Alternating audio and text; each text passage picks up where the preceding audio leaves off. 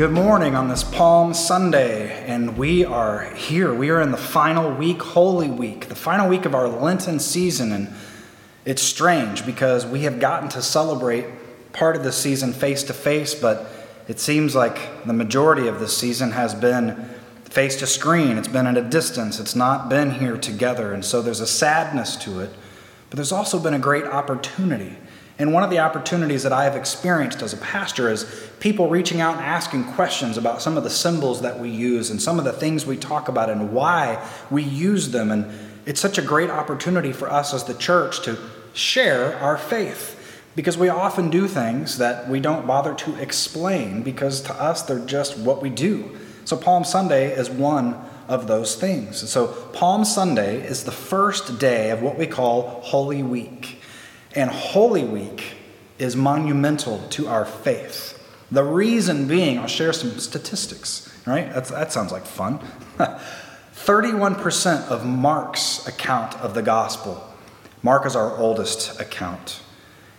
31% of Mark's gospel account takes place during Holy Week. It begins on Palm Sunday and ends with an empty tomb. 31%, almost a third.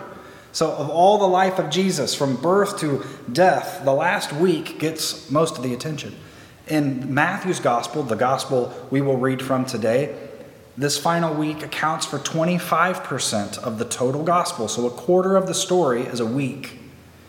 Now, Luke's a little different. The actual week is about 16% of the gospel. However, early in Luke's gospel, at chapter 9, it says that Jesus turns toward Jerusalem. And it's from that point in the gospel account that Jesus begins making his way to Jerusalem and he arrives on this Palm Sunday. And so, 66% of Luke's gospel is all about heading to Jerusalem for this final week. And then the gospel of John, it's 36% of the entire gospel of Jesus' life. And actually, John begins all the way at the beginning, the beginning, beginning. 36% is all this final week.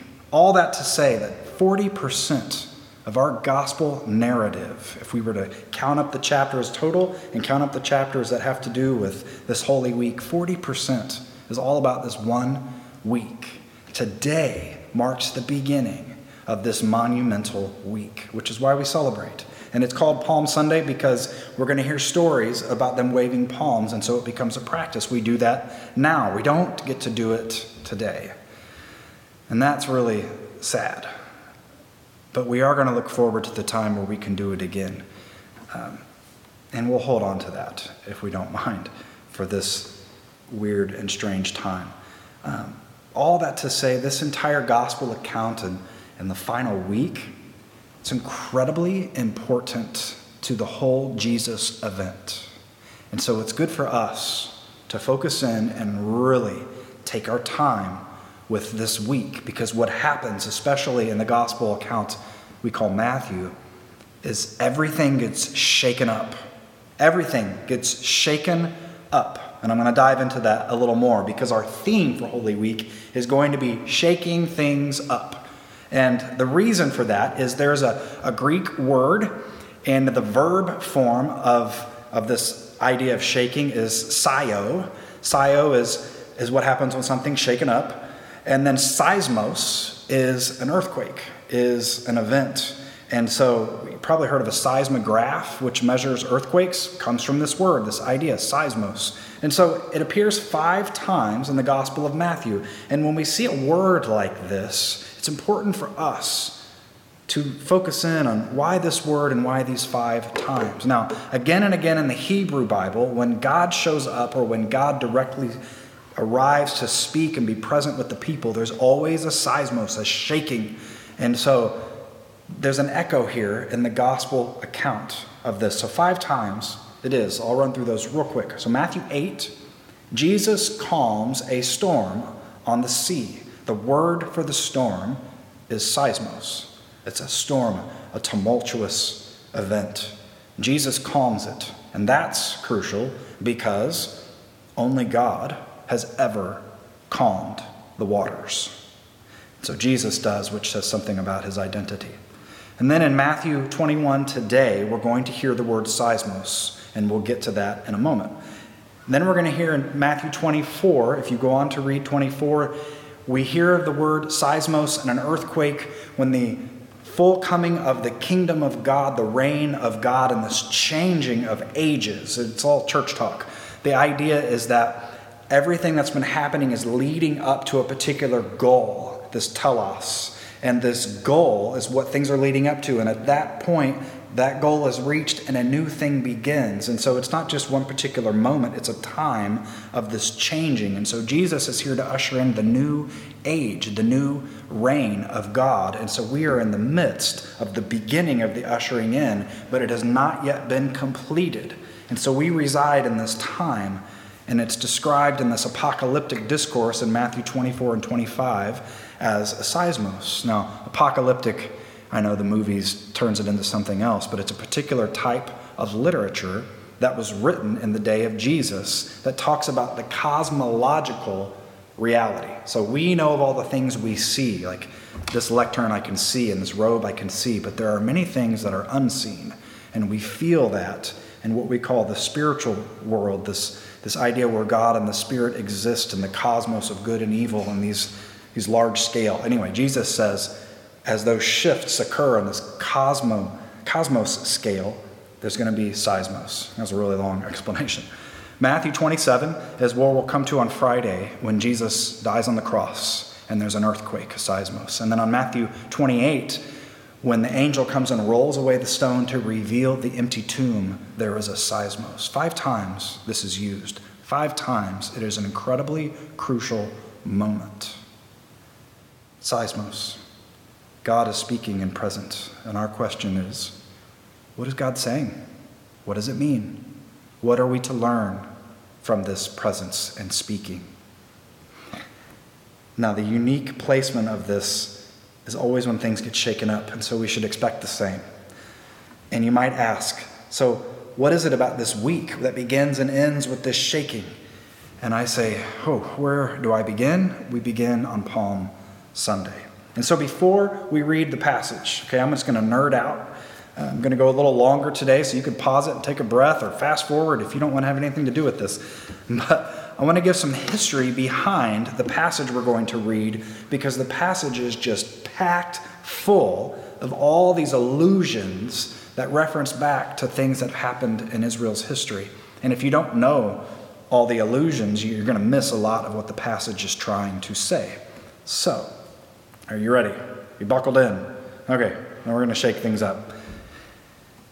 Palm Sunday occurs at the beginning of the week before Passover. Passover is a time in Jerusalem of great celebration. It's a time that the Jewish people come and retell the story of their liberation from Egypt when God came and Moses came and the plagues came and then they were released. And before they were released, they had a final meal and they were told to remember this final meal and to practice it year after year to remember that God saved them and that God saves us. And so what happens is everyone comes to Jerusalem. And so this town that's only about 40,000 people normally swells to 200,000, five times the size for a week. So, the question of where do people eat and sleep and where do people get food, where do they get the animals to do their sacrifice, it puts a huge stress on the city. It's a wonderful time, but it is incredibly stressful and a bit chaotic. Everyone's excited just for Passover itself. But if we go to this Passover, when Jesus arrives, there's a lot more happening. So, Rome came and started occupying the land in first century BC, or, or before Common Era, is how we might say it. And Rome continued to be in the land until about 70 CE, or actually longer than that. But what happened in 67 to 70 CE, or AD, however you say it, was there was a revolt between Israel and Rome. So Matthew's gospel takes place, is written right after that revolt. It takes place in this middle part when Jesus is here, but the whole thing is just saturated with this tension between Rome and Israel because Israel is once again more or less a slave to a foreign enemy. And so, Passover, as people tell the story, they're also longing for God to act again. And different groups of Israelites are operating with this kind of narrative in different ways. So there are the zealots. They are a particular group of people that are mainly in the hills of Galilee, and they have swords. So, what they do in kind of a guerrilla warfare is when Romans are around, they'll sneak down, kill some Romans, attack them, and then flee back up into the hills. And so they're kind of a nuisance, a pest. And they believe that picking up the sword and fighting, just like the Maccabees did, and just a couple centuries prior, which I'll get to the Maccabees in a moment, the Zealots think that it's through fighting. Now, there's the Sadducees, they're a group of Jewish uh, people that are in charge of the temple. And so they do, they do the sacrifice and all the priestly services in the temple. And so they're in charge of that whole system, money changing and selling and doing of animals and then coming, and, and they operate the whole temple system. And they've made a lot of compromise with Rome so that Rome didn't shut them down. They wanted to be able to practice their faith. And so, in an effort to kind of save Judaism, they made lots of compromises that many people found to be sacrilegious. That's the Sadducees. Then there are the Pharisees, which you may have heard of them before. They were a group of people who believed that everyone should be pure. They should follow the Levitical purity code and the book of Leviticus, back in one of the books of Moses, that has all these rules for what you're supposed to do. Their mindset was that because people were not pure and truly worshiping God at all times in every way they could, that they'd become a rebellious people. And time and time again, when Israel's been rebellious, they've been taken over by a foreign enemy. So, in their minds, we need to get back to being pure. We need to get back to the tradition. We need to get rid of all this sinful way, and it's the sinner's faults that we're in this situation. And so they don't eat with sinners. They won't have anything to do with them, but they're constantly telling the people that they need to learn to be pure. So they're there waiting in this time of Passover. Then there's just the common mass of people who've come to sacrifice and be a part of the festivities and to tell the story. And some of them are searching for the Messiah. They're awaiting the time when God will liberate them once again through another king like David, because long ago, this great king named David had come to power and then basically fought all the foreign powers in the land and drove them out and established Israel as this great land. And God made a covenant with David that as long as you people are my people, there will be a descendant of yours on the throne, which of course Israel rebelled and went a different way, and they haven't had a Davidic king for a long time, so they're waiting. And some prophets had said, Oh, on the Mount of Olives, the Davidic king will come. And so they might have, as they walked into the city for that Passover, just glanced to the east to see if they might have caught a glimpse of the Davidic king in the beginning of God doing something new. Are you keeping up with all that's happening at this time? Now, given the quintupling of people, given all these various groups, and given this kind of heightened tension with Rome, there is one person that has come onto the scene to make sure that there is no rebellion or revolution, and that person's name is Pontius Pilate. He's a governor of Rome. He represents Caesar and therefore represents all of Rome. And he has come from the west, from the area of Caesarea where he lived, has entered into the gates of Jerusalem and has settled in Herod's palace within the city walls. And so, as, as Pilate came in to be sure to put down any sort of hint at a rebellion or revolution, no doubt he came in from the west on a horse, a war horse, powerful, as he wouldn't have walked all that way, and he was probably surrounded by lots of Roman soldiers to make it clear to the 200,000 people that were there who is in charge. It's Rome. Caesar is in charge. Pontius Pilate represents Caesar. Pontius Pilate is in charge. Whew. A heightened situation. And then our passage today is going to describe a scene that comes not from the west, but from the east. An entirely different scene about to unfold.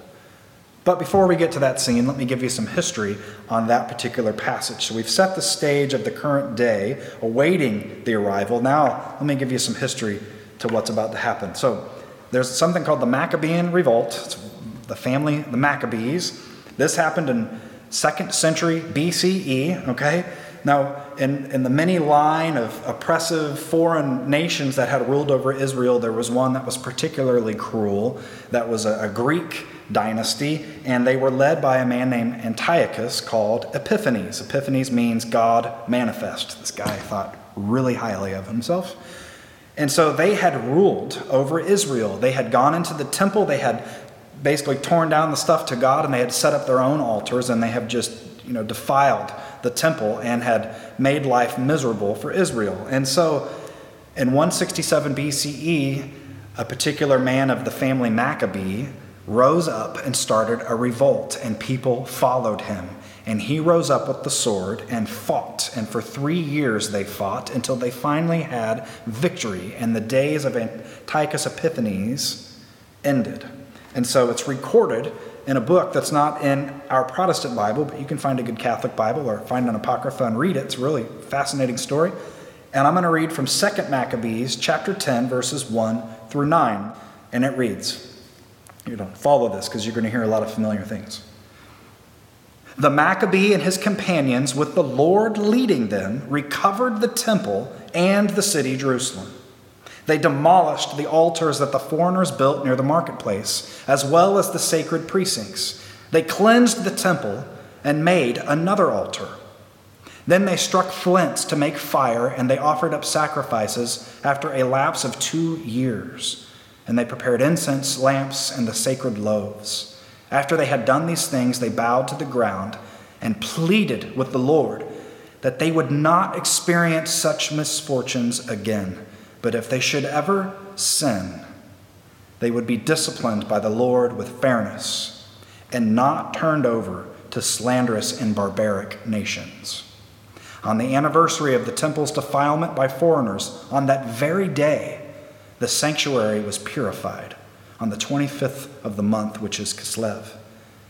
They celebrated eight days with cheer in a manner like the festival of booths, remembering how during the previous festival of booths they had been roaming about in mountains and caverns like animals in the midst of the fight. So they held ivy wands, beautiful branches, and also palm leaves and offered hymns to the one who had made the purification of his own temple possible. They voted and issued a public decree that all Jews should celebrate these days each year. And so the matters concerning Antiochus called Epiphanes came to an end. Maybe some familiarity in that story. And if it's not, if this is new for you, well, then you're going to hear the echoes in Matthew in just a moment but also in the Matthew passage is quoted from Psalm and Zechariah. And so Psalm 118, which was used for the beginning of the festival of booths, when the king would arrive and prepare the altar, similar to what you heard, this would come from the middle of that Psalm 25 and verse 25 and 26, this line, which you'll hear today. Save us, we beseech you, O Lord. O Lord, we beseech you, give us success. Blessed is the one who comes in the name of the Lord. We bless you from the house of the Lord. So, the way that you might cry out, Save us, we pray, or Save us, we beseech you, is one word in Aramaic, the, the spoken Hebrew language, which is Hosanna. And that's a word we use on Palm Sunday. Hosanna, because we echo the Matthew passage, which echoes the Psalm passage. The prophet Zechariah also is used in the Matthew passage. Um, Zechariah spoke of the great, long awaited Davidic king descending from the Mount of Olives from the east of Jerusalem, coming down the Mount of Olives to then enter up into Jerusalem and to be riding on the colt of a donkey, not a war horse, but a baby donkey, the ultimate symbol of humility and peace. All these images, all these stories, this history, the Maccabees and Zechariah and Psalm, the people knew these. And again, might be looking up to the Mount of Olives, just wondering if this might be the year. And so, with all this history in our minds, with all this understanding of the context in which Jesus lived and worked, in which this was written, we come to the Passover scene today from Matthew 21 1 through 17. When they had come near Jerusalem and had reached Bethphage at the Mount of Olives, Jesus sent two disciples, saying to them, Go into the village ahead of you, and immediately you will find a donkey tied and a colt with her. Untie them and bring them to me. If anyone says anything to you, just say this The Lord needs them, and he will send them immediately. This took place to fulfill what had been spoken through the prophets, saying, Tell the daughter of Zion, Look, Your king is coming to you humble and mounted on a donkey, on a colt, the foal of a donkey. The disciples went and did as Jesus had directed them. They brought the donkey and the colt and put their cloaks on them, and he sat on them. A very large crowd spread their cloaks on the road, and others cut branches from the trees and spread them on the road. The crowds that went ahead of him and that followed were shouting, Hosanna to the Son of David! Blessed is the one who comes in the name of the Lord! Hosanna in the highest heaven! When Jesus entered Jerusalem, the whole city was in turmoil, asking, Who is this? The crowds were saying, This is the prophet Jesus from Nazareth in Galilee.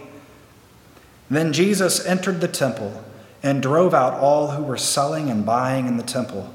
And he overturned the tables of the money changers and the seats of those who sold doves. He said to them, It is written, My house shall be called a house of prayer, but you are making it a den of robbers. The blind and the lame came to him in the temple, and he cured them.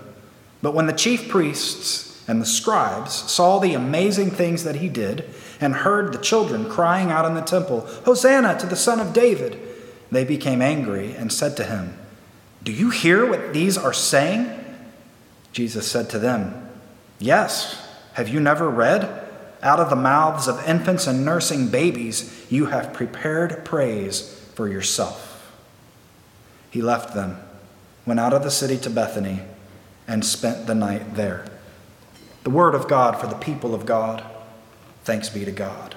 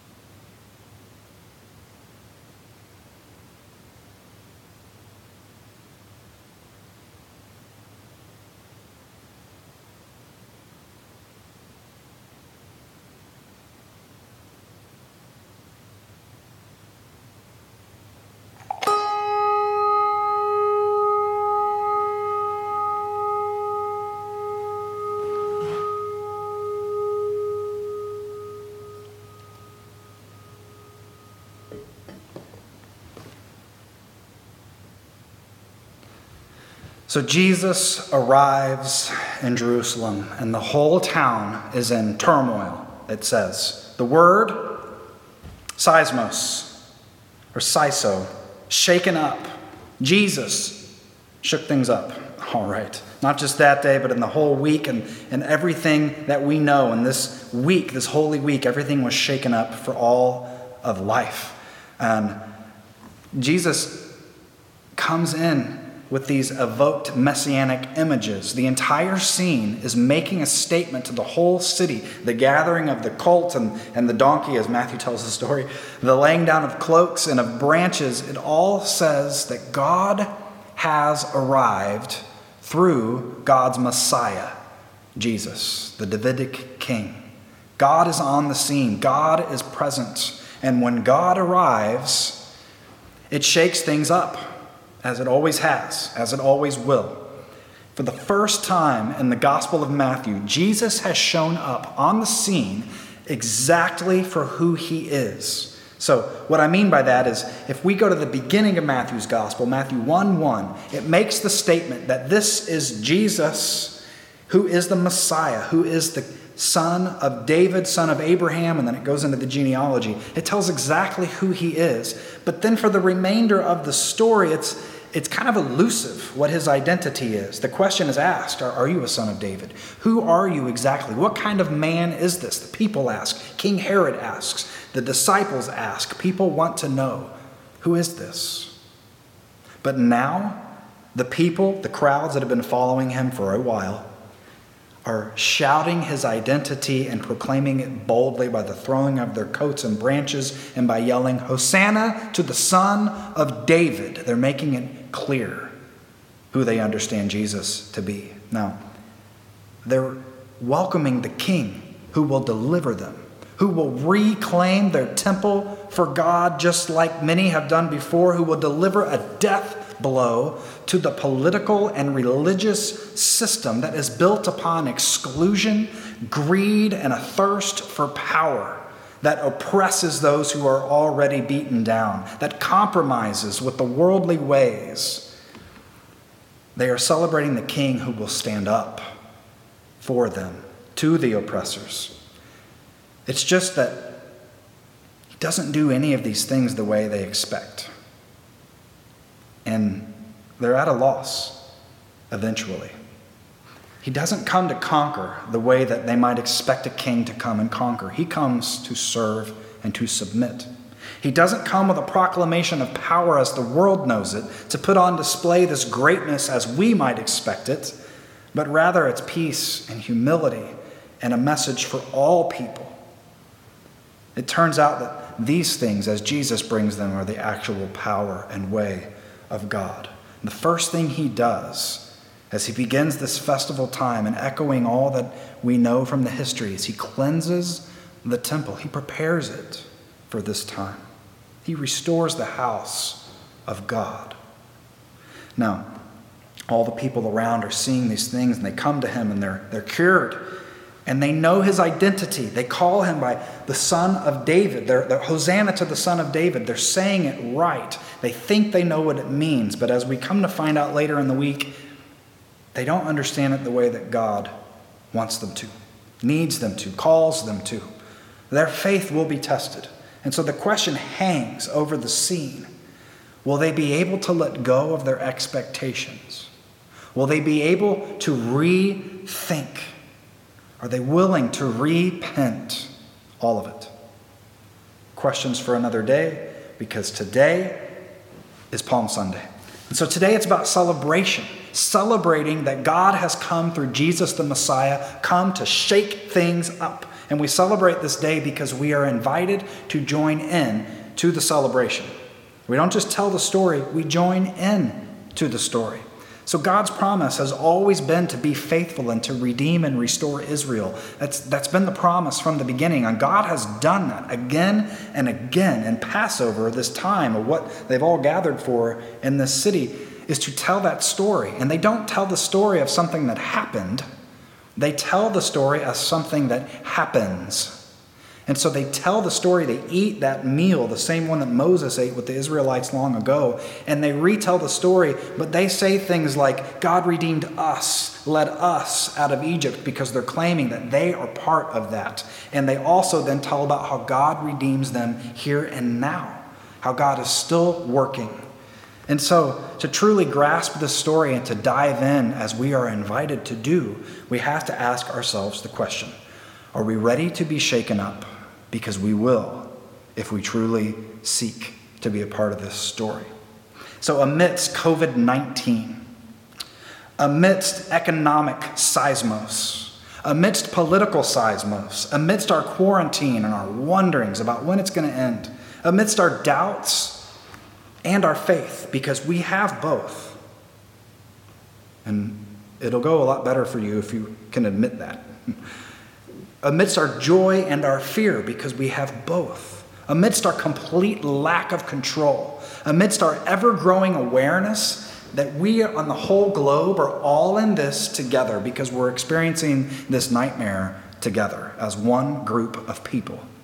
Amidst our canceled proms and graduations, and you high school and college students, I am so sorry that you are losing out on these wonderful, wonderful benchmark moments to celebrate amidst canceled vacation plans for all the families who had great memories planned, who've been planning for years, maybe, and that's not going to happen. But, my friends, amidst all of that, God leads us into the holy week that we might be shaken up once more for the sake of the kingdom of God which Jesus ushers in, for the sake of experiencing life that we might all all of us as one humanity might experience fullness of life and salvation in Jesus' name. Just like COVID 19 comes, no matter what your age or your race, what your gender or your sexuality or your political leanings or your creed, COVID 19 doesn't care. The kingdom of God makes no discrimination and makes it simply offers itself to all without any care for labels. And it's good for us to understand that in this Holy Week, and that might shake us up right there. The way of God doesn't arrive as we would think in some way that's only for some. It arrives not in a conquering venture ready to lay down the, the fist of power, it comes on a colt, the foal of a donkey, the most humble image of peace you could muster. Do we think we already have what we need in life? Are we there? Have we arrived? Have we experienced the full shift into life? Or are we ready to shout, Hosanna! Hosanna to the Son of David! Save us, we pray, because we still have a ways to go. Are we ready for the arrival of God in Jerusalem with the fullness of identity on display? Are we ready for Jesus to come and shake things up, to shake us up, to bring seismos and seiso? You might say to yourself, well, you know, if I had been there, if I had been in Jerusalem at this time, I would have followed him. I would have been right at the foot of the cross. He might just be as confident as Peter was. I'm never going to leave. I wouldn't have done that. Friends, this is your opportunity to enter into the story and to be a part of this. We might think that we would have responded differently, and here's our chance to find out. We have our expectations too, don't we? We have what we think we know. We have what we think is certain about what Jesus' identity means and what his presence means for us and what it means for all the world and our neighbor and even the people that we might think are so far beyond the reach or the people that we think are excluded. We have our expectations too. Are we ready to be shaken up? We have our own desire to know why things are happening the way they're happening. What, is, what does COVID 19 mean? And we're ready to follow leaders and people who are going to give us those answers, my friends. Are you ready to be shaken up? And we have our own ideas of who Jesus is and what it means. But are we really ready for the holy shaking that's about to begin in our final week of Lent? Today, on Palm Sunday, we'll get to Easter, it's coming. But today, let us join into the celebration. Let us experience the seismos that is offered when we begin to wonder is there more that God wishes to say to us today? Let us experience the climax of this most important piece of the gospel accounts. Let us walk through each day of Holy Week for what that day brings without rushing to the end. And let us enter into this holy shaking up led by Jesus Christ. My friends, let us pray. Great is your faithfulness, O Lord. Great is your love and your power through Jesus Christ, our Son of David, our King. Help us to proclaim him and to know that blessed is he who comes in the name of the Lord. Help us to put our faith not in any other system or kingdom, not in any other person or way, not in any realm of conquering and power as sometimes we find ourselves thirsting for. Help us to quiet ourselves, to be humble. Let us experience the cleansing of our souls, the cleansing of our lives, of our minds, of our hearts, of our worlds, of our understandings. Lord, shake us up. Amen.